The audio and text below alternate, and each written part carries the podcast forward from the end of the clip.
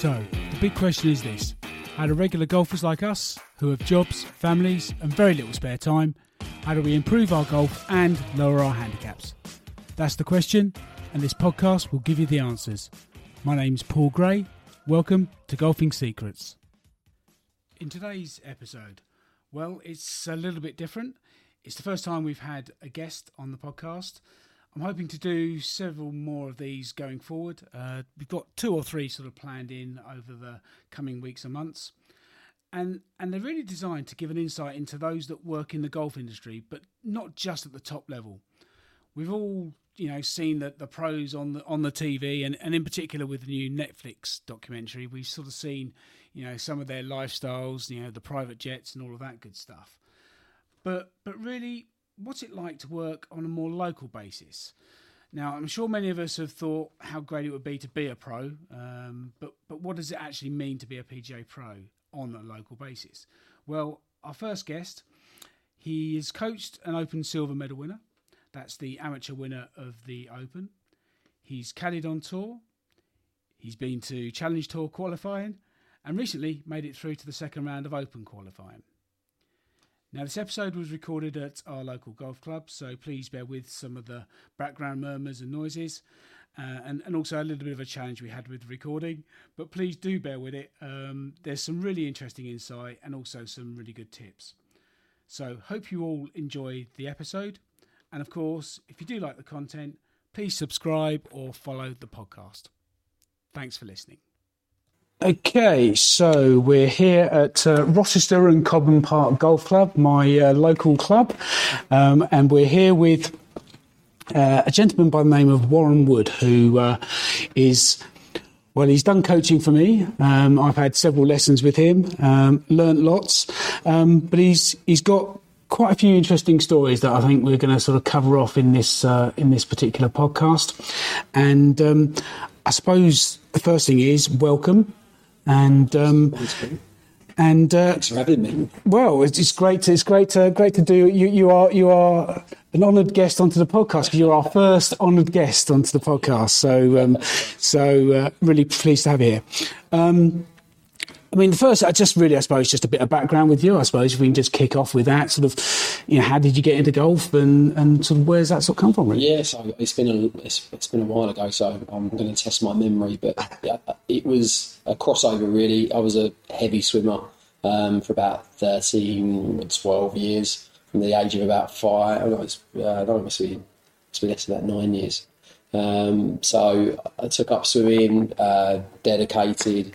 Uh, and then I just, I don't know why, I just crossed over. I think my, my dad had a lot of influence on that because he was already a member of Rochester Cobham. And then from there, it was, it was, like a transition out swimming. I think I kind of reached a level, a club level, that I was probably never ever really going to go, go much further. And it's like you say, it's, it's such a dedicated sport. And from, yeah, so I just naturally moved, I took my work ethic uh, from swimming into golf, started practicing playing. And I was really fortunate because at the time the golfers at Cobham or the, the, the, kind of age group that I was moving into were very competitive as golfers.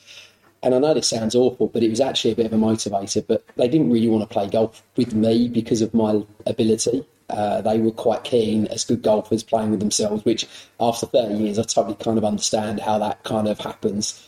So, but I, I kind of persevered, um, probably annoying them and playing with them, playing poor golf. But with that, actually, it dragged me forward. I don't know why. I can't remember a conscious decision saying, I say, right, I'm going to try and beat all of these guys. And yeah, I did. I, I kind of practiced. I worked so, so hard. Uh, my work ethic was really, really strong. And with that, I kept chipping away at it year on year. And I, I think I started probably when I was about 14 and a half. And then after a couple of years, I was, uh, off of, I think when I was 18, I got down to plus one, which at the time, I think in the current handicapping system that probably doesn't seem um, that great, but at the time uh, it was pretty low, uh, not the lowest, um, but it was a pretty good handicap. So I was quite quite chuffed with that. And then after that, I, I transitioned. My dad said, "Look, you've left school." Uh, I left school, and then he said, "Do you want to give it a go?" Um, and the, kind of that momentum just carried on. I moved into being a good amateur, county level. I never made it to uh, England level, which was a bit disappointing. I kind of would have liked to cross that cross that line. Was that was that something sort of a goal that you sort of set yourself to get to sort of that England level, or it was, yeah? Do you know what? I think my ambition was always to turn pro because once I'd I'd, I'd never really got, and this is um, going back a little bit, having a mentor in your golf game, in your golfing life, and possibly even in your working life, is so important that someone guides you through the different stages of your development. I didn't have that, so I probably didn't really understand what my journey was, but I knew that I wanted to turn pro. And through um, getting to a good level as an amateur, again, I probably reached my threshold very similar to where I was at swimming. I thought, I'm going to jump, I'm going to turn pro, which was when I was 21. And I, I guess at club level, I was really good. Uh, I felt like I could kind of beat everyone in the club. I was probably number one player at the time. I hadn't really lost too many matches. Well, I hadn't lost in three years, so everyone that I played against at that that level, I was beating. So it was a good sign. It was a good stepping stone. But again, looking back on it from being a coach right now, it certainly wasn't good enough. It wasn't enough to kind of give you the confidence to go and tackle the professional game. But again, good work work ethic. Uh, I just kept pushing developed, and yeah, it went on to caddy on tour and um, play to challenge tour level. I got to European Tour final stages, which was a, an amazing achievement for me. Uh, I went through all three stages, um, which is super intense. I wouldn't recommend it for anyone. Do you know what? It, experience. yeah, yeah. You, everyone talks about Challenge Tour and, and, and and you know qualifying for the European Tour and for, for the various tours, I suppose. And everyone always talks about how tough it is. Yeah. What's the what was the general format back then for it? Because is it is it now four? I've done over five or, or six rounds or something yeah, now. No, is it? Exa- as far as I'm aware, it's exactly the same. So we did four rounds in the UK. You then, I think it's the top uh, fifteen uh, percent, it's the top twenty percent maybe. Um, so I think that was 25, 25 of us. Then you progress on to uh, another four rounds in Spain, so second stages. And that's uh, and what happens there is is the player, the actual field gets a little stronger because there's a percentage of challenge tour players that don't make it. Anyone between 50 and 100, I think they they then transition into the second stages. So again, the field becomes a bit tougher, and then from there you go on to final stage, which is another six rounds, uh, which is still in Spain, which is about a week later, and then you get a combination of uh, challenge tour players, European tour players have missed their card for that year, and they all merge together. So every every level it gets that little bit more challenging. So yeah, obviously made it to European tour stages, and then there was a once I missed that, I kind of sort of merged into there was a like a crossroads for me. Uh, and a funny story actually was as I played San Roque as final stages, and I walked away and I come back to the club and the head professional at the time said, "How would you get on? How would you find stuff, oh, mate? The course was so tough. It was really good. It, it was really good, but the uh, Europro tour wasn't really like preparing me for such a tough challenge." Well, about two weeks later, he bumped into the guy that won the European Tour School, which was Robert Rock. and he said, well, in conversation, he said, Oh, our pro played there. And he said it was really tough, blah, blah, blah. And he went, No, it wasn't really. No, it was quite easy. And I know that sounds really arrogant from his point of view. I think he was being honest in the conversation point, but I think it really highlights sometimes where your abilities are and how comfortable he felt and how uncomfortable I felt. So I think for me then, when the job offer come up at Cobham, it was a great opportunity for me to turn around and say, right, look, let's just carve a different kind of journey for yourself and, and see where you can go being a PGA pro, uh, coaching, running a business and all of that stuff then spiraled in. And that's led to 15 years down the line of me being the club professional at Russian College. I'm super honoured to be. Europro, you mentioned the Europro tour. That's now disbanded now, isn't it? The Europro yeah, tour now, isn't it? Unfortunately, that was last year. Apparently, it was. Um, I can't think who the guy was that did it. it was the uh, the boxing promoter yeah, who Eddie Hearn. he, so, he uh, basically uh, Barry Hearn. So I Barry Eddie Hearn. Then took it on. He moved on to the boxing side, and then I had another guy. I, can, I think actually took it over. I can't remember his name now, but he took it over when I was leaving, just stopping. Yeah. and I think he carried it on. But I don't know why they stopped it. Um, it's a shame. It's a shame for the for the guys, the local pros, that are now kind of sort of hunting around for um, a place to kind of sort of sharpen their teeth, really. And, and, and, to be honest, that was one of the drivers for doing this. Actually, is that we all we all watch the golf on the TV, and it's all the top pros playing this spectacular golf, and you go and watch the events, and what they're doing with the ball is just amazing. Yeah. And and yet, you know, there's always that next level down, and it's very tough to go from you know being a local pro, um, you know, either on Europro or, or even on European tour, and then going to PGA Tour. They're big steps, and we wanted to try and highlight with this, you know, I suppose in some respects how tough it it, it is to get to that level and then look a little bit more at the detail of you know what local pros do hence why this is why we sort of asked you to sort of come and sort of do and do this so so you went into sort of the coaching side now um, you know one of the highlights, I imagine, would be you know um, coaching uh, Alfie Plant um, uh, to win the sort of Open Amateur Champion um, medal. And how did that sort of transition? How did you get to sort of coaching Alfie? Was he uh, again from memory because it was quite a long time ago? Alfie was uh, struggling as a scratch golfer, so he was kind of sort of struggling to make carts and move forward and I think it was just perfect timing for the pair of us. I was coaching the county ladies, and I was kind of new, a little new to coaching. I was um, in terms of experience, but uh, I was constantly reflecting on my playing, um, uh, on being a player, and then relating it back to being a coach and how I would create a program of uh, progression for a golfer and how I would get, like I say, I got to kind of the, the threshold of European tour. How would I accelerate that for another amateur golfer. So it was the motivation for me to run that process and believe that I could do it as a coach and give it back to a player. And he was he was the candidate really, and we got on great as uh, as a pairing. And set about. I, I, was open and I said, "This is what I want to try and achieve." I think I think I was playing in uh, a European tour school when I was about twenty eight or twenty seven I said, look, I think I've got a program here that will get you there much quicker. So I think I can get you to the European tour. That was my real goal for him. So something I couldn't achieve myself, but something I wanted to kind of give someone the opportunity to achieve. And throughout that journey, it was just we just had, had the most incredible time. Uh, he went from being a scratch golfer to a plus four golfer. He won. He went from winning nothing to winning almost everything there was in the amateur calendar. So from being a golfer that, and we set that into the program. Like, I, I wouldn't want to say that it was just a, a, an instant kind of acceleration into winning the European Amateur, which obviously got him into the Open, where he could win uh, the silver medal. It was a process of understanding where success was at all of those different levels. So whether it be midweek medal through to county level, through to um, what we called world events, which would have been a world um, point, a world ranking points competition, which would have been Sundridge Park, and then growing up into bigger world events where he could uh, accumulate points. And uh, like you say, his progression, because of hopefully the, the program that we put together, was continuous.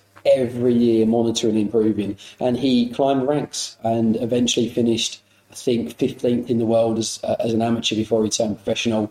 And Alfie had no attributes. There is nothing about when people turn around to you and you, you look at some of these Swedish guys physically strong and tall. He actually had none of that. Um, so it was grit and determination, the ability to work hard and listen and learn and develop constantly and understand numbers and data and just see where he can improve and become the best golfer he can become.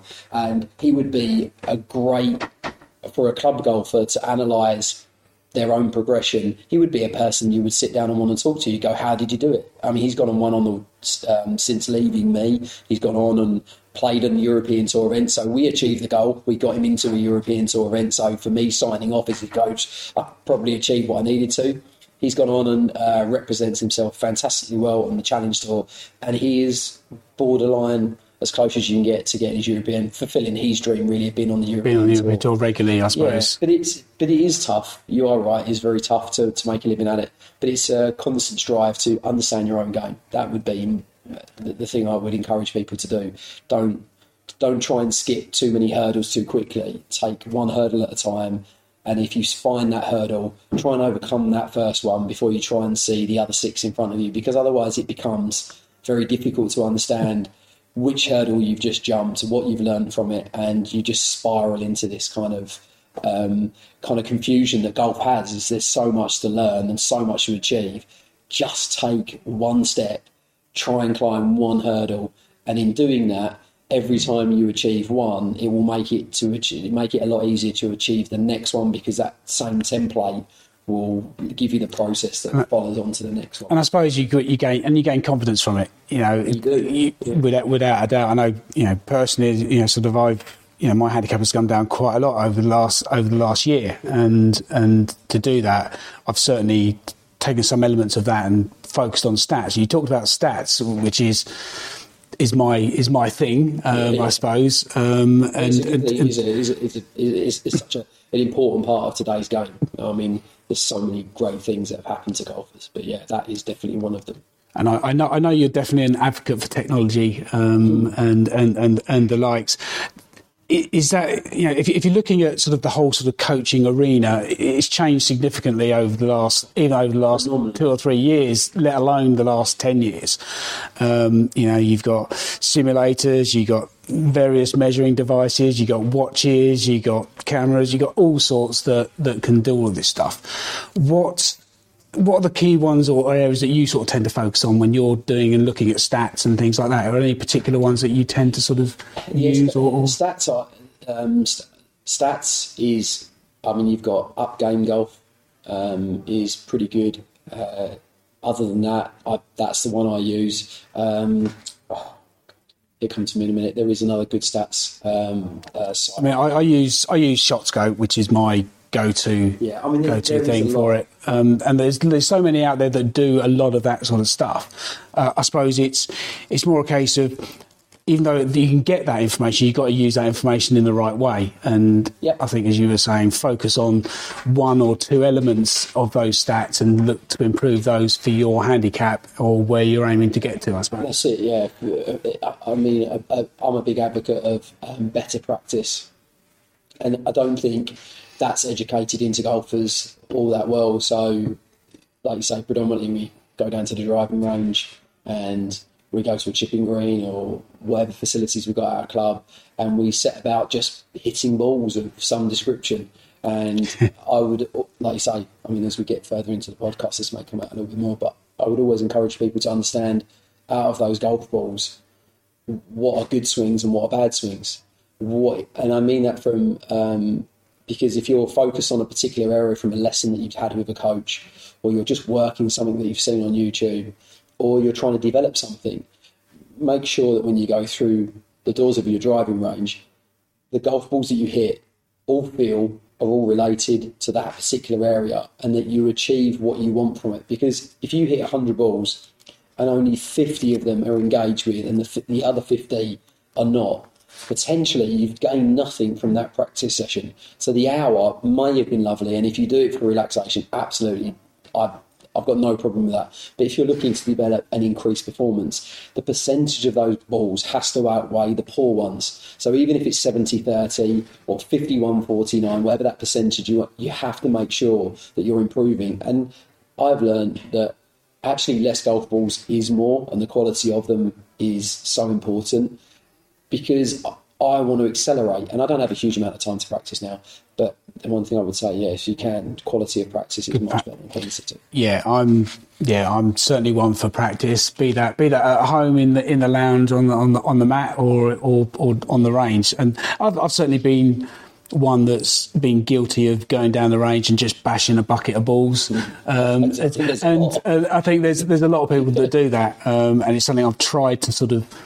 I've certainly tried to make it when I go and do a session at the range. I'm going to do a session at the range and then break that session down into a bit of a warm up, focus on the area that I want to do, and then try to end it up with, with a bit of fun at the end. So just hitting at certain targets. and If you're with somebody else competing against them to hit targets and things like that, and try to do it in that way, I think is is certainly um, certainly a big thing. Um, okay, that's great. So, so going back to the the um, going back to the Open, you know none of us here or the majority of people listening won't have actually been to an open as a coach. So, so uh, what's what's what was that like as an experience, and and what did you did you pick things up from doing that and the the environment and so on? Um, I suppose I tried to uh, look as natural as I possibly could in an open environment. I'm not sure I pulled that off all that well because you're standing on a driving range and you're working as a coach. And you're surrounded by people that you watch on TV day in day out. John Schauffele, Tiger Woods, Brooks Koepka. At the time, they were all there, and you're trying to keep your cool. Look like this is what you do every week. So, I like you say, I think I was immersed in the experience with Alfie. To be honest, uh, Alfie and his dad created uh, uh, like a a team Alfie or a hashtag plant, and it was incredible. I mean, and Alfie birdied the first in the first day, he climbed the, seeing him on top of the leaderboard, and I think my experience was um, was really watching him grow as a player and some of the amazing things that he went through. And again, it, I think it was completely natural to him. But uh, one of the most amazing parts was seeing him sitting in there's a, at the back of the driving range. There was a kind of autograph tent. And they would come down the driving range and say to the player, and there's a queue. I mean, there was like people queuing up like hundreds of people in in this tent just waiting for players to go and sit at these desks and they would just kind of sort of come around and stand and get Brooks Koepka, whoever the pro was there would just sign their golf balls and all the bits and pieces, uh, flags and stuff. And um, one day we'd kind of finished playing and it was late in the afternoon and one of the guys came up and said, look, would you mind um, signing some, some autographs? And I said, yeah, absolutely no problem. And, and it was an ongoing kind of sort of media frenzy around him as he went through the week and watching, just standing there. We had, he had a physical trainer with him, and we were both standing kind of to the side, just in the background, and just watching this experience. It was these guys go through this every week, and it was the love of the games these spectators and fans had that when you're a professional and you're training to try and be at the top, you don't see the surroundings around you. And I think that opened my eyes a lot to, uh, yeah, how much people love these players and, and, want to learn and know and even just the kind of I remember walking over the bridge to the chipping green and uh, Alfie was walking up the staircase and it, it, they were inundated with auto, people wanting autographs and you can see sometimes how these pros go look I just I can't sign anymore yeah. and we see on TV sometimes thinking God that's a bit selfish but you don't see what they do for the hour before the minute they get caught on TV and they don't sign one. They've done hundreds of these things. And Alfie was like, I've got to practice. I said, I need to warm up. I need to get to the practice ground. We don't have a lot of time between rounds. And then obviously there's rest periods and dinners and lunch and stuff that you've got to do. And he's walking over this bridge and, it, and he had just said this to me. And I was carrying the bag and I was just in front of him. And as I walked up the stairs to the railings, a, a guy had his son on his shoulders and he had a golf ball big giant golf ball, and he didn't say a word. The young boy just put the ball through the railings and just held it there in the in the hope that somebody that someone would sign it. And Alfie walked up the stairs, and I just said to him, I pointed back, I said, "There is no way. I know you got to practice. There's no way you cannot sign that ball." And it was just a just a wonderful moment. Yeah. Um, like I say, Alfie completely earned every bit of it uh, to win the European Amateur and to get into the Open. And like you say, it was that. Yeah, it was just moments like that through the whole week. And then um, Alfie is a very social person, so he didn't keep himself in the players' area. So he had a huge amount of support that week. So um, a second of occasion, we, we went. He finished one of his rounds, made the cut, and he went into one of the hospitality tents, which was accessible by all the members of the public. So he had just kind of sort of finished like eagle par par par to make it by a shot. I think it was not a bad finish. absolutely, like the pressure he was under. I mean, I, even myself, just thinking of trying to make all you're thinking about make the cut, make the cut the open, make the cut the open. I think the silver medal probably wasn't even on the table. It was just the being there for the weekend and yeah. experience another two days and this amazing event. So we walk off absolutely pandemonium around. It's just a family wise. We were so excited for him, so thrilled. And it wasn't until he signed his card, he'd kind of sort of packed the clubs away, and we'd wandered over go, oh, that was incredible event. Uh, well, credible last round. And he was like, yeah, it's amazing. And he walked into the hospitality tent, and this place holds probably 300 people. Every single person and it sent shivers down down my whole body. Got up and they were cheering and singing. It was like being in a football stadium. it was incredible. And this went on for about twenty minutes. You could have heard it over the whole golf course. And he'd created this kind of amazing vibe. And like it was typical in typical Alfie style. He didn't want to sit with the players. He wanted to sit yeah. the fans and the support and lap up every piece of it. It wasn't about the signing of the autographs, or it was being there and just letting everyone share the experience with him. And that's what he done so amazingly well. And amongst that, he played incredible golf, um, won the silver medal, and like you say, I was standing there in the closing ceremony of the Open Championships. I, I, remember, I remember watching it and seeing you on it as you sort of walked down the thing in between the the um, the uh, the staff there, and he walked down the thing, and I saw you sort of there just before he went there. And, and it, was... never really sunk in. It, officially, it's never really sunk in that there's two there's two tournaments. one to become the Open champion, and one to win the amateur silver medal. And I'm standing there with a guy that I've coached, and along with a lot of support. I mean, I'm not going to take um, all the credit for this because there was a huge amount of support behind Alfie with the England teams and everyone else, the Walker Cup squads. Fantastic coaches have given some assistance along the way. And um, yeah, he, we, I was there. I was the coach to the player that won the silver medal. I was thinking, this is what dreams are made of, really. Um, yeah. And like you say, again, as much as I, I, it didn't sink in, I could imagine how it must feel and see so many golfers out there that would have loved to have been standing next to Jordan Spieth right inside the ropes, um, winning the claret jug. It was it was crazy, but an amazing experience all round. Just that, yeah, yeah. I mean, it wasn't a personal one. It was more of individual, really seeing how much joy Alfie was bringing to everyone else. To those other people, yeah it's crazy. It was it was such such an amazing. And uh, yeah, how many people would just love to have been in that position? It's it's yeah. you just it's such a rarity. Um, if you think, I mean, if you think, if you go back twenty years, there's only twenty people in the world that will have achieved that. Yeah, it's, it's, so it's it's it's something spectacular, really, isn't it? It's it's um, it really is. So, so, in terms of your sort of you're looking at your sort of CV, is is that sort of really sort of up there? I suppose as the the top from a coaching yeah, perspective. I suppose it's got yeah, to be. I, I think the, the, I think do you know what I think? So many things that Alfie achieved were incredible. I mean, finals, um, third in the world championships, winning the European championships. It was the process we went through because there was there was always the goal, but the journey was what we were on, and that was the bit that we both enjoyed. It was we were always moving forward, so we were always kind of ahead of the curve, and every tournament was a learning experience. He went through a huge amount of heartache trying to get his first win, which was the Lytham Trophy, which he won uh, in great style, easily in the end. And it, you, you don't see all the seconds and the thirds and the kind of strong starts and the poor finishes, and then the um, poor starts and the strong finishes. There was weeks of it, uh, weeks and weeks of great results, but the ultimate goal was to win that what we called a major championships, which in the amateur rankings for him was the Lytham Trophy, the British Amateur Championship, the English Amateur Championship, and once he'd kind of got that first one under uh, out the way, it was then really how do we upgrade this? It was all about going for the Walker Cup.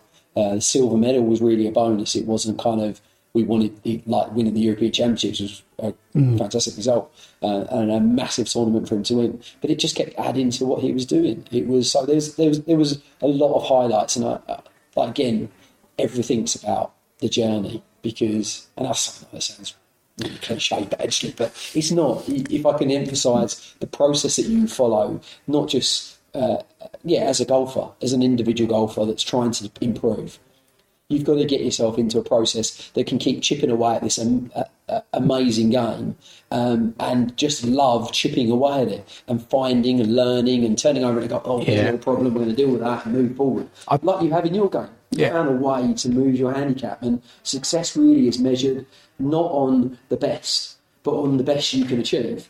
And if you can find that, that for me is ultimate success in the game of golf. I, I, anything. I, I, think one of the challenges today is, is that there's so much there's so much content out there. There's all the social media, there's all the YouTube, there's everything out there, yeah. and everyone offering quick hints and tips and things that are going to instantly fix the challenge that you've got with your golf game, yeah. and it and it never work. It never works like that. Sure, you know some of those tips might work and be, but unless you do them consistently over a period of time, they don't become the normal for you, and therefore they don't work. Yeah. Uh, is my sort of view of it, um, and I think you've got to. I think setting longer term goals is definitely the way, and that's that's what I've certainly done, um, and is definitely the, the, best way to do it. So, so if you then take it take it back, then in terms of thinking about you, you, sort of say you've got a program or, and, and, something that you follow to get to the goal that you're aiming to, to get to and you include and you mentioned about practice. So in terms of, of, of practice do you, are there is there a I suppose first off is there, is there one part of the game that you feel that that amateurs um, you know should focus on and practice, and it's probably easiest to practice in order to impact their handicap. I know it's individual because some people have focuses on different parts of the game. They might not be so good at putting or or chipping or whatever. But is there one particular area of the game that you come across most often where people, if they focused on that, could could really improve their, their handicap? I think the the assessment part of someone's game from a coaching perspective so, um, solely from my own process would be to uh, first of all understand uh, what they understand about their own golf game. Yeah, so I'm trying to figure out okay, where do we where do they want to target? Do they understand where their weaknesses are? Um, so I'd go through assessment process to make sure that where they think they are is where they actually are, um, and then move forward from there into the next stage of creating a little program of development in terms of where we go, how we do it, and what we do. I think if you were, if I was going to say, if I was going to kind of sort of the generic area of the golf game, I think if you are, um, if you've got a strong long game, you feel like you're a pretty decent striker of the golf ball. Focusing the opposite end of that game.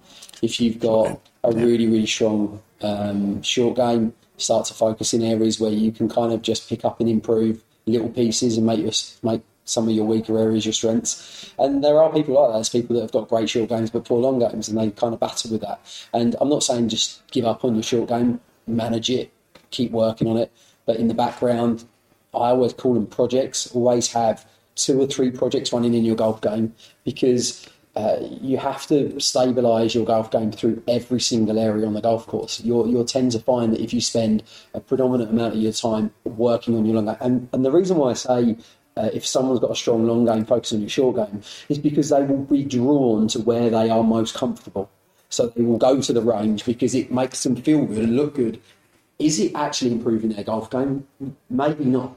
Um, yeah. it, like you say, sometimes uh, you'll hear a lot on social media through these kind of motivational channels. It, it's about being uncomfortable, and you, I think, like you said, at a professional level, that kind of makes sense. As an amateur level, it, it does make it, you don't you want people to carry on enjoying what they're doing, um, but enjoyment tends to come from actually getting better at the game yeah. um, long term. So, yes, being on the range, hitting it great, and everyone going, "Kai, you hit it brilliant," but ultimately your performance wants to reflect your level of ability. So if your long game is a scratch golfer but you're playing off of eight, then you're doing is serving yourself an injustice by carrying on just hitting golf balls because you really need to deal with the thing that's costing you eight shots around the golf course. Because if everyone thinks you're off a scratch, then why is the handicap saying you're off of eight? And I do see that a lot. So I would just encourage people to kind of find, be honest with themselves, and, and if they can't, search someone that can give them the advice on and show them the evidence that these areas need improving.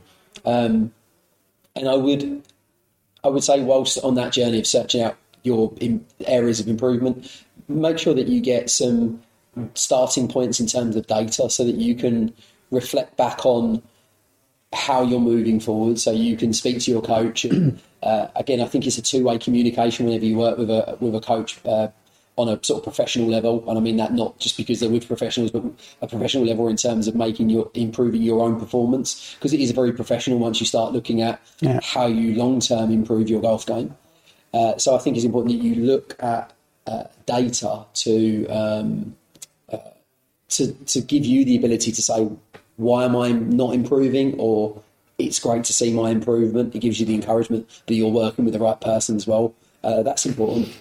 Yeah, a, a, thousand percent agree. You know, if, if I go from personal experience in that respect, I sort of at the start of last year, you know, I was I was playing off a nine handicap, and and I felt as though I was playing better than that, but didn't really know where I was losing my shots. So I used data at the start of the year, or actually the start of the previous year, compared to what it was at the end of the year, and that focused on you know, my short game was was pretty good.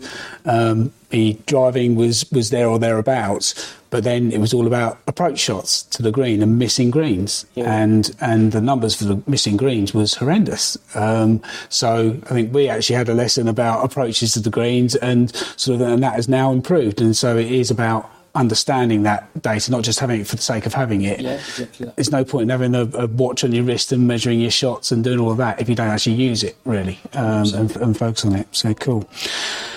Okay, um, so I just want to touch on open qualifying. Um, now, um, obviously at and Cobham here, we um, uh, we host uh, regional qualifying for for the Open, and you know one of the benefits with the Open, which is unique to um, I don't do they do it for the US Open as well? Do they allow can anybody? No, there is. I think you have to have world ranking points. So in the US Open, yeah. So right. there's a qualifier at Walton Heath, but obviously since COVID, I'm not even sure whether that happens. But they do do. I think it's very similar. They have some world events. So in from the Open Championship perspective, they do have other qualifiers worldwide, so that you can play. And so I'd imagine yeah. The, so the worldwide ones have world ranking points. Yeah, so yeah, you need to do those in order to. But over here in the UK, as a in effect, as an amateur, scratch you can a scratch golfer and below, you can you know, you can go to open qualifying and try to qualify for the open, which is obviously we hold those events here. Um, uh, we held one last summer, um, and um, I think it was the first one since COVID, wasn't it? I think last year, wasn't it? Because we didn't hold it the year before because of because of COVID sort of challenges and that. Um, and and you entered the open qualifying. So now I, I, know in some respects it might be a little bit painful to talk about, um, but but other than, but you know certainly you know give us give us your view of sort of qualifying and how obviously things went for you whilst you were doing open qualifying. So first stages uh, I got through, uh, which was uh, pretty, like again an incredible achievement. I think. Um, I hadn't played competitive golf for eight years. I hadn't played in the open qualifying for 15 years. So the last time it was here, which actually might be longer than that, might be 20 years ago, was the last time I played in it. So it was the first time uh, I'd had the op- and everyone says to me because I don't play very much, why would you put yourself through playing in the open qualifying at your own golf course? But it's my own golf club. I've got to play it, and, and I would, uh, regardless of where I thought I might or what I might achieve, I would always play in it just because uh, I think the members enjoy seeing the club professional play golf. And you know what's really strange? It was so bizarre because it was a fantastic round of golf. It had ebbs and flows. It probably aged my dad by about 20 years, which my golf has always done throughout the whole of my career. But it ended fantastically well with me uh, holding a four or five foot putt to get into the playoff um, that then led me into qualifying for Fairmont St Andrews. So from the outset, my goal was to qualify. I believe I could qualify. I hadn't played golf at all. Uh, I was rusty in every single way possible. But again, I went back to my processes of uh, what I would do if I was a player. And as much as I didn't have five, six, seven, eight hours practice a day, I made sure that the practice that I did was targeted on areas that I needed to improve, targeted on areas that I could develop and enhance in a very short period of time. And I focused on every bit of it. So I managed to get my game to a point where I didn't know what would come out on the day because I'm older, I'm less fit. So playing practice rounds and I have to manage all of that because I can't just go out and play 18 holes in a practice round competitively and intensely like I would do as a as, as a touring professional because my body the next day can be tired and fatigued. Uh, not, none of which I'd ever experienced before, and I do seriously have to consider that. So it was I practiced around in moderation. Lucky enough, I know the golf course pretty well, so I didn't have to have uh, an intense practice um, session. And I put a plan together. Uh, the conditions were pretty tough which helps me a little bit because it neutralises. I can play in pretty much any condition, and level par was very achievable for me. So I knew that if I could have tougher conditions with a level par, I'd make it through. Uh, yet, you saying all of that, there you have outside of ability, you have all of the mental struggles of a competitive round of golf. Uh, and exactly, I, I, had all of that. But in doing that, I probably am mentally stronger than I was as a player 20 years ago. I think because of what I've been through as a coach with various players and trying to understand, the game even uh, on a much deeper level to understand how I can help players from a psychological standpoint. So I use that process, and unbelievably, in uh, panic at the end, I birdied I went over par coming down 17. I hold a 20 footer on 17 to get back to level. I then whacked it in the trees, which was just a disaster, 300 yards out. So I was miles away from the green. And effectively, I had to chip it out sideways. And um, I would have panicked normally, but somewhere in there, I, I thought about what I needed to do. And I played a shot from the trees that actually got me into a position where I, I had to place the ball from the trees. I could have just chipped it out sideways, but I placed the ball because I was con- the, I was consciously aware of what I needed to do for the flag position. So I put it in a good position, laid it up to a good location, hit a seven iron into four feet, and then hold it. Um, and made it through to um, Scotland. And do you know what? That was my Open Championship. Well, it wasn't quite because obviously when I got into the final qualifying, there was a part of me that thought I might get into the Open. Um, right. But nevertheless, it was just ironic that uh, I didn't think I'd qualify, and all of a sudden I'm driving. I could have ended up at any venue in the country, and there was probably five, I think. And for some unknown reason, I ended up at St Andrews, not St Andrews, but St Andrews Fairmont, which is close you can get to St Andrews in terms of the Open Championships. Uh, and looking back on it, it was like I would have turned around and said it was fate that I ended up there because as much as I would never have qualified for the Open because I, I, that probably has passed me uh, in terms of ability because I'm playing with European tour players. These guys have got shot wedge games, long games, everything. I was going to say so that it, it, was a significant level up in terms of that next round. Yeah, it was because uh, the course was seven thousand plus yards. It was um, super windy. There were so many more challenges. I made lots of mistakes lots of unforced errors, uh, probably outside of a couple of really bad holes in the first round. It, they and they had been different. I wouldn't have actually had that, that bad a score, but nevertheless, it was poor. But again, I just played with two fantastic guys and enjoyed the experience. And the difference for me was is I got to live like I did 20 years ago. So this time around, it didn't mean as much. So therefore, I could enjoy it. You, you, still had your, you still had, you still had your job, so you're still going to get paid. That's so right. it's uh, yeah. I stayed yeah, in the, yeah. the, Fairmont Hotel, and I went out and practiced. I worked on my short game. I worked. On, I did all of the things that you would do as a tour player, um, and loved absolutely every bit of it. And everyone said to me, "Oh, you must be tough," and and it's really strange because everyone come up to me. I never had as a golfer. There was an expectation that I would just do it because I was playing full time golf. What I didn't realise from all the amazing messages that got sent to me was how proud people were of me. And I thought, that's so strange. I said, no one said they're proud of me before. And I think in the 15 years I've been at Rochester, the whole transition of the membership's changed. When I was here as a junior and an amateur and as a touring professional, the membership knew me as the golfer. 15 years on, you, you forget that how much the, the, the dynamic of our membership has changed. So a lot of people have never even seen me pick up a golf club. They think I'm a shop professional and that's all I've ever been. So when I've come off and I've gone and played, I think people were amazed that I could do what I did. They had no no expectation that I was going to make the mm. next stages of open qualifying, let alone kind of perform mm. under pressure like I did. And it was fantastic to have all of the juniors there because they'd never seen me play golf and they are obviously trying to achieve the highest levels in golf and they're all moving forward in their handicaps. So to go and see their club professional and slash coach go out and do that in those circumstances, they were amazed. Um, and I, in my head, I was 15 years ago. I was still the tournament yeah, professional yeah. out there. I was just doing my thing. So uh, I didn't have, I didn't feel the pressure on me because, it, like you say, at the end of the day, I've got a job at the end of this, and I didn't think of what people would think of me if I shot an 80 because I'm not out there to do that. I'm out there to try and do the best I can with what I've got. And if I achieve that, regardless of result, again, that's my success. Um, yeah. Has he, give, he given you the sort of the bug to sort yeah, of to maybe want to just keep going a bit more and no, trying, or not? No, it's still just painful going out and shooting eighty that it was fifteen years ago, and uh, hitting the ball in the water and the trees. So I will definitely play it again next year. Um, uh, joking aside, I've got some competitions lined up, regional competitions, which I've played in before, and that's a much more kind of achievable level for me without having to work particularly hard at it. So, would I go back out on tour and play Europro Tour events?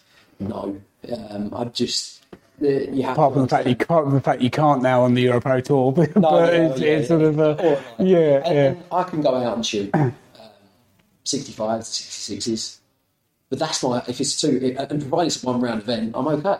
But once it moves into two rounds events, I mean, um, when I was at uh, Fairmont St Andrews, it was, I was so physically tired. I had to manage my practice rounds. I had a practice round first day. Um, and then I had another one on the second day, but it, I had to reduce it to nine holes because I had to. I, I had then a 36 hole event the next day, something I'd never played for years and years and years. Yeah. So feet ache, body aches, and like you say, it was just a completely different experience. And yeah, it's getting old, I guess.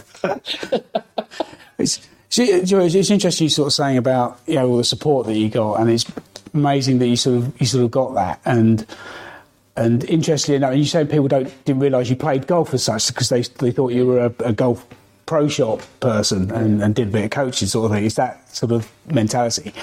And then we played in we played in the pro am last year, didn't we?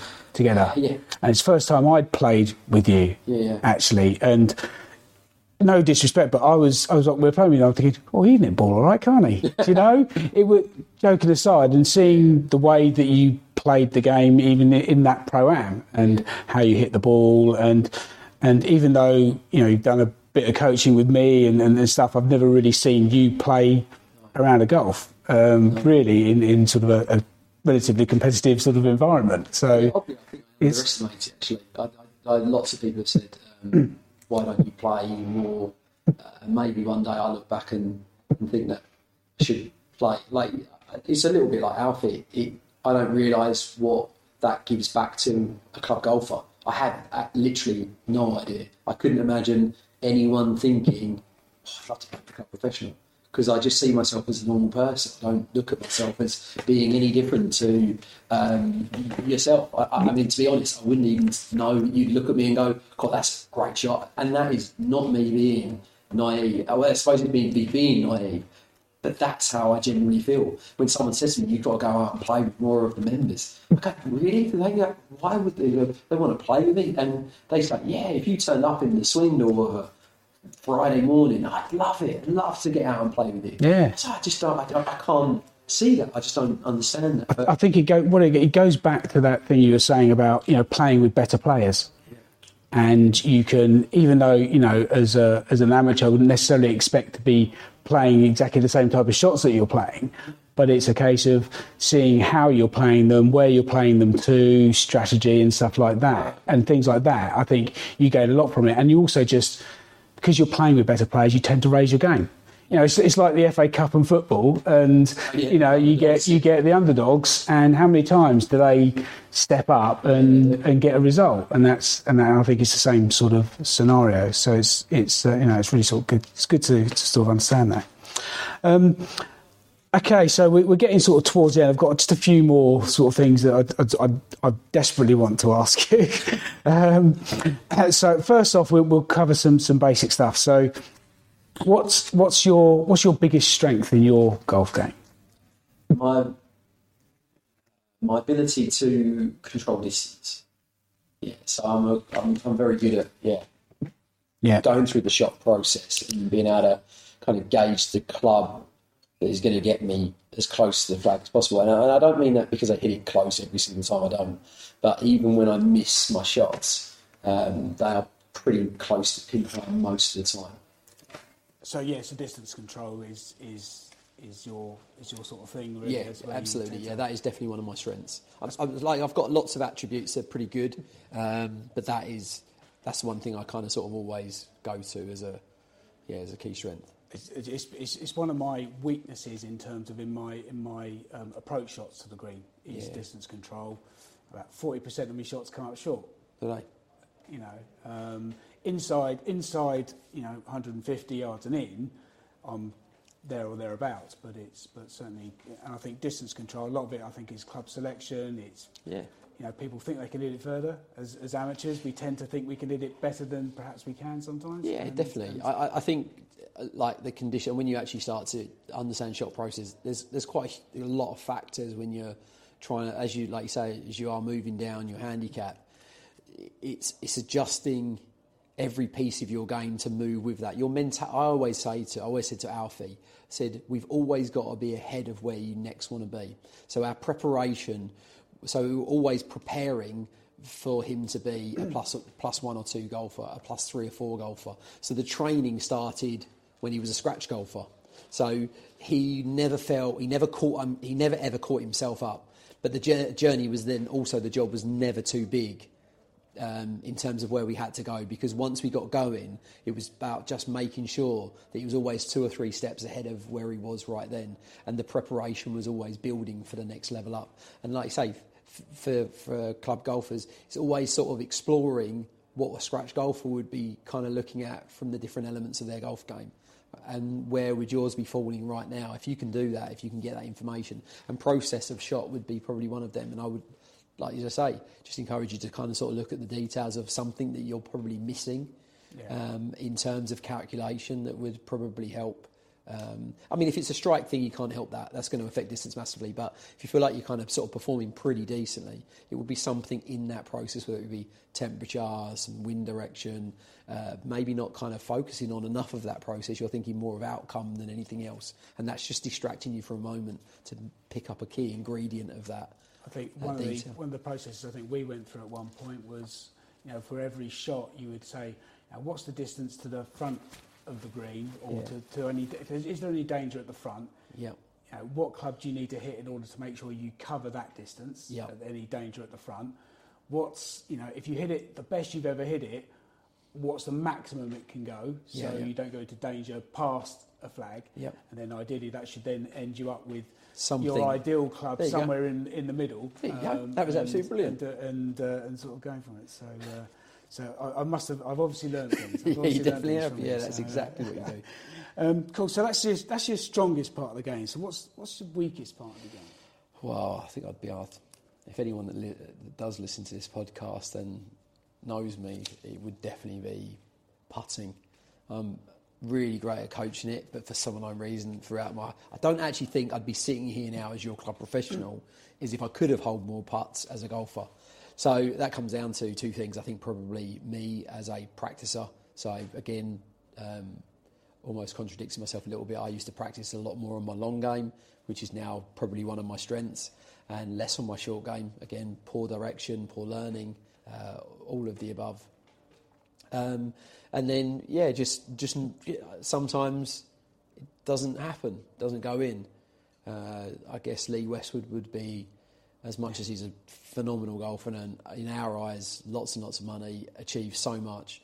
Probably the undoing for him under pressure in terms of the ball just wouldn't go in the hole at a major championship. Yeah. So I suppose when I look at my level and what I mean, he's had a much more frustrating time. But yeah, he was putting definitely just would not go in. I've had a lot of rounds where I could have probably shot some amazing scores, won some tournaments, and yeah, just cost me.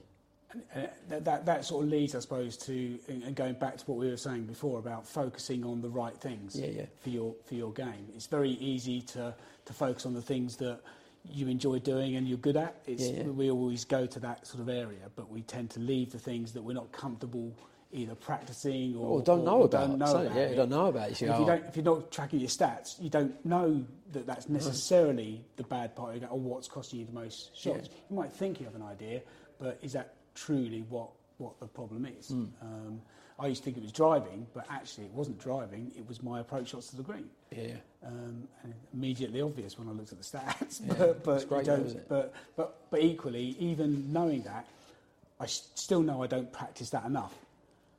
But I should do. Um, and probably after this podcast, I will definitely go away and practice it more. But, um, but uh, that, that'll be another thing. The last thing I want to cover off as a sort of a topic on here is really sort of is is the the ele- I say it's not really the elephant in the room anymore when people are talking about LIV Golf yeah. and and the impact that, that sort of has on on the game.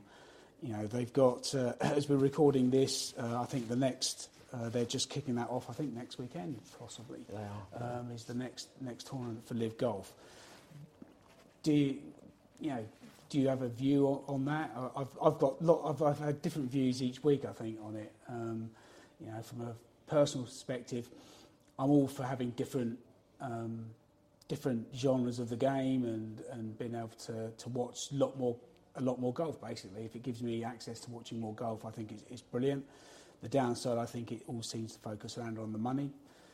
That's the you know Yeah. Saudi side of things and, and all of that. Yeah clearly there's issues in terms of some of the stuff that, that happens within within the country. But from a LIV Golf perspective I think it just gives us another it's another another format to watch um, which is really good for the game personally um, but as a golf professional, you know, and someone who's been involved with, you know, looking to go onto European tours and things, do you? How does it sort of sit with yourself? I think it's a. I mean, you, covered a, a lot of it off there. Kind of exactly that. You could you could branch off into various sort of subcategories of LIV and, and have a discussion about it. I think, from a personal perspective, as a purist and a structure of what we've had all of our all of my golfing life, it, it's hard to understand where it really fits right now, and where it goes forward in terms of um, I think it's a bit like Test cricket and 2020 cricket. You've kind of got this, like the, the purist is going to go, oh, Test cricket's great. And I think that's kind of like the four round tournament for us right now.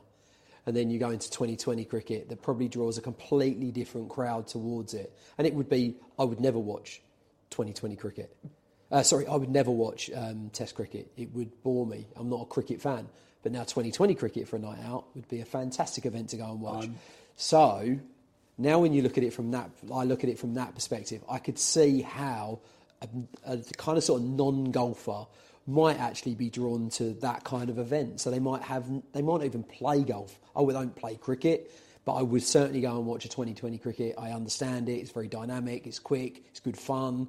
Um, again, it's a completely different look. It's not traditional in any sense. So, yeah, that's my kind of comparison, really. Uh, so, the money side of it, uh, I think it kind of the PGA of the PGA. So I get where the players have come from. Um, they are the PGA Tour is is a bit like the Premier League, except it's not just the Premier League; it's every league. It dominates the world, and I think LIV have gone. Hang on a minute. Let's kind of take on this animal that is the PGA Tour and try and add some diversity and, and say, look, they should be paid some money. They are the stars of the show, and like as a golfer eh, eh, growing up, you don't get anything. I mean, like a footballer turns up on a football pitch and gets paid hundred thousand pound a week as a Premier League footballer or whatever it might be, um, regardless of whether they perform well or not a PGA Tour player doesn't have to just play well for one or two rounds. He has to play well for four rounds. And if he doesn't play well in the first two rounds, he doesn't earn any money that week. Yeah. No one gives him anything. He has to pay for his caddies, his travel, and all the other expenses that go with it. And that follows down every single tour. Uh, so I think it's it needs to push the PGA Tour to turn around and say a little bit, bit, bit more diverse. I think they've had all the eggs in one basket, and I guess that power and control is being tested right now. So, as much as I don't like the disruption, I think it may just kind of open up something a little different. And already that money has started to flow through into some of the events. I mean, the Phoenix Open last week was a prime example of the. And I'm not saying it's about money. It's not. It's not. But it has to be fair across the board, and there should be. Uh, it should be more open and diverse in terms of Uh, the industry that we're in. And I think the PGA Tour have had it under wraps. They're angry because they don't like someone challenging their baby, and I don't know. Let's see where it goes. Yeah, I, I, I wholeheartedly agree. I think, I think, I think the thing with the LIV Golf for me is, it, the, I think the worst thing from my perspective is, is that it's more about the players than the fans. It feels that way. Yeah, it doesn't feel as though. I don't know. To me, the big driver always they're always talking about money, and Yeah. and and for the everyday fan, I don't think we really care about the fact that they're earning all this money. All we want to see is good golf Yeah, at the end of the day. Yeah. And that's what it is. So it gives you another format, another way of view, watching it. You can watch it on YouTube and that now. So it does give you that. Um, whether or not that changes, I think they've signed a TV deal now. They have. Um, with um, the CW network, I think it is. Um, so it'll be interesting to sort of see how that goes. But um, it's, It's not going away. It's not going away. Clearly, it's not. No. No. I I just, I just hope that they find a compromise the PGA Tour because we need to see the guys that are on the LIV coming back to the PGA Tour. I don't really understand the whole banning of them and pushing them to one side. I just don't see that has any mileage in it. Like the guys that are on the LIV are fantastic golfers. If you always wanted to encourage a tour that had the best golfers in the world, why just because they decide to go and work somewhere else for a little bit of uh, a, a little part of the year, do you then just go, well, we don't want you on our tour? That's kind of almost a little bit of kind of a contradiction in, in certain terms. Yeah, agreed, agreed. Cool. Right, well, thank you for that. Um, very last question is, and we're going to ask this of all future interviewees, um, is um, what's your favourite practice drill? What favourite practice drill? It's going to sound really boring, this, um, but it's the again coming back to practice. It's about finding um, a challenge for you. So I don't have a, a. I have lots of drills that I use during sessions, but challenging yourself. So let's say, for instance, a good example of this would be let's say the next time you're out chipping, and you're working on um, a standard chip around the greens, just off the fringe, and it's fairly basic. Uh, try and work on one part of the process of being a good chipper. So there's five processes in being a good chipper. Um, starting on the right line, landing it in the right spot, choosing the right club, um, and swinging the right length, and um, choosing the uh, right landing zone. zones. The five L's I call it. So you've got um, you've got line, uh, you've got lie, land, loft, length, um, and line. If I haven't, because there's five there. So go out and work on just one of that, that very first element, which is line, and chip the ball from a standard lie. And if you can hit three or four shots into three or four feet, then move on to a slightly tougher lie. And I grade them in sort of one to ten. So move yourself into a slightly tougher lie. Don't change any more of the conditions. Just on line, um, just on lie, and then see if you can play, get the same dispersion off of um, an- another tough lie, and then move into when you've done that, move into an extreme lie. Once you can do all three tough lies or 10 tough lies, whatever you decide you want to choose, move on to the next element of that process and include landing zone. So, can you then chip the ball from various lies into different landing zones? So, you start to build a momentum behind understanding your game in a step by step process. Um, so, for me, like you say, I worked with the guy over the weekend and we'd put um, we worked online with him. We're at a slightly different stage of the process. We worked online, and he would chip golf balls with no target around the um, around the hole. And it wasn't until I went and put two alignment sticks, about eight eight inches or 12 inches to the right, and another one 12 inches to the left, that all of a sudden he could start to piece together the vision of how he wanted to chip the ball towards the hole because it gave him much more focus of where he wanted the ball, the, roll, uh, the, the ball to finish. And I said to him, I said, look, the goal is here to finish one ball between those rods and then you can leave your practice session. So what that changed in terms of practice for him was it gave him a goal, it gave him not a time frame, it gave him an ability to kind of just aim for a target, and once he completed it, he had to focus on it. Otherwise, if he didn't focus on it, the target was so tight. If he didn't read and go through the process of hitting that shot correctly, he could have been there for an hour. Um, and then for me, that is a great way of starting to sort of practice, put pressure on yourself, and get more from one ball. Because ultimately, what you want to try and do is we only get one chance ever on the golf course. So let's turn that one ball into the most important golf ball of your life. And if you can create that on the on the practice area, you're pretty kind of powerful when you go to the golf course. You don't get 50 chances. So the likelihood is, is somewhere along the line you're losing focus, which means that's exactly what you're training into yourself to do on the course. Yeah, so so- I know they didn't give you a drill, but hopefully it gave you an understanding of- of really how to just how to simply approach, a practice session. What your practice Yeah. might might be. Yeah, I, I've just sort of take from that in terms of when I'm on the range, I never aim at the same target twice Oh, it's great. because you never you never do that on the golf course No. when you're playing around. And if you don't do it in a round, then why would you practice it on the range? Exactly is, that. Is the, is the thinking behind it. Yeah, So exactly it's- that. it's And, that and and you, and you get multiple, like you say, aiming at multiple targets gives you more than just like just aiming at multiple targets. It gets you kind of having to learn how to get comfortable lining up across certain parts of the golf course. You, like you say, you might feel really comfortable aiming down the left hand side of the fairway, but when you start to aim with the target to the right of you, it might be a bit- bit uncomfortable on the golf course. So you get to feel that when you stand there and just hit 100 balls straight down the range you don't really get that feel. And, and when you're on the golf course, you're put in that circumstance and you get uncomfortable. You don't know why you're uncomfortable, but you just are uncomfortable. And like you say, if you can figure that out in practice, then it's great. Brilliant. That's great. Excellent.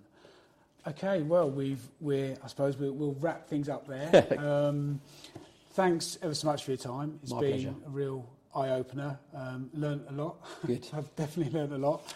Um, I suppose the last thing to ask is, you know, if if people want to um, get in contact with you, or you know, we can obviously post sort of some things in, into the description and that. So, is there a best way to get in touch with you? Uh, via my, I mean, certainly if you wanted uh, any help, obviously you can contact me at Rochester and Cobham Golf Club.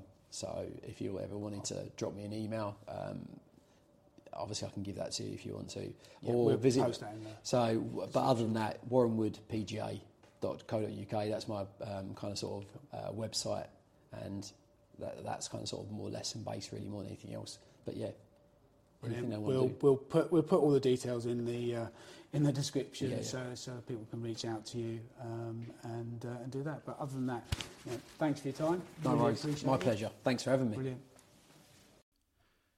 Thanks again to everybody for listening. Hopefully, everybody got some real good nuggets from that one. And uh, obviously, thanks to uh, Warren for his uh, time and, uh, and knowledge that uh, he, is, he has passed on. Uh, very helpful. And um, yeah, until next time, thanks for listening.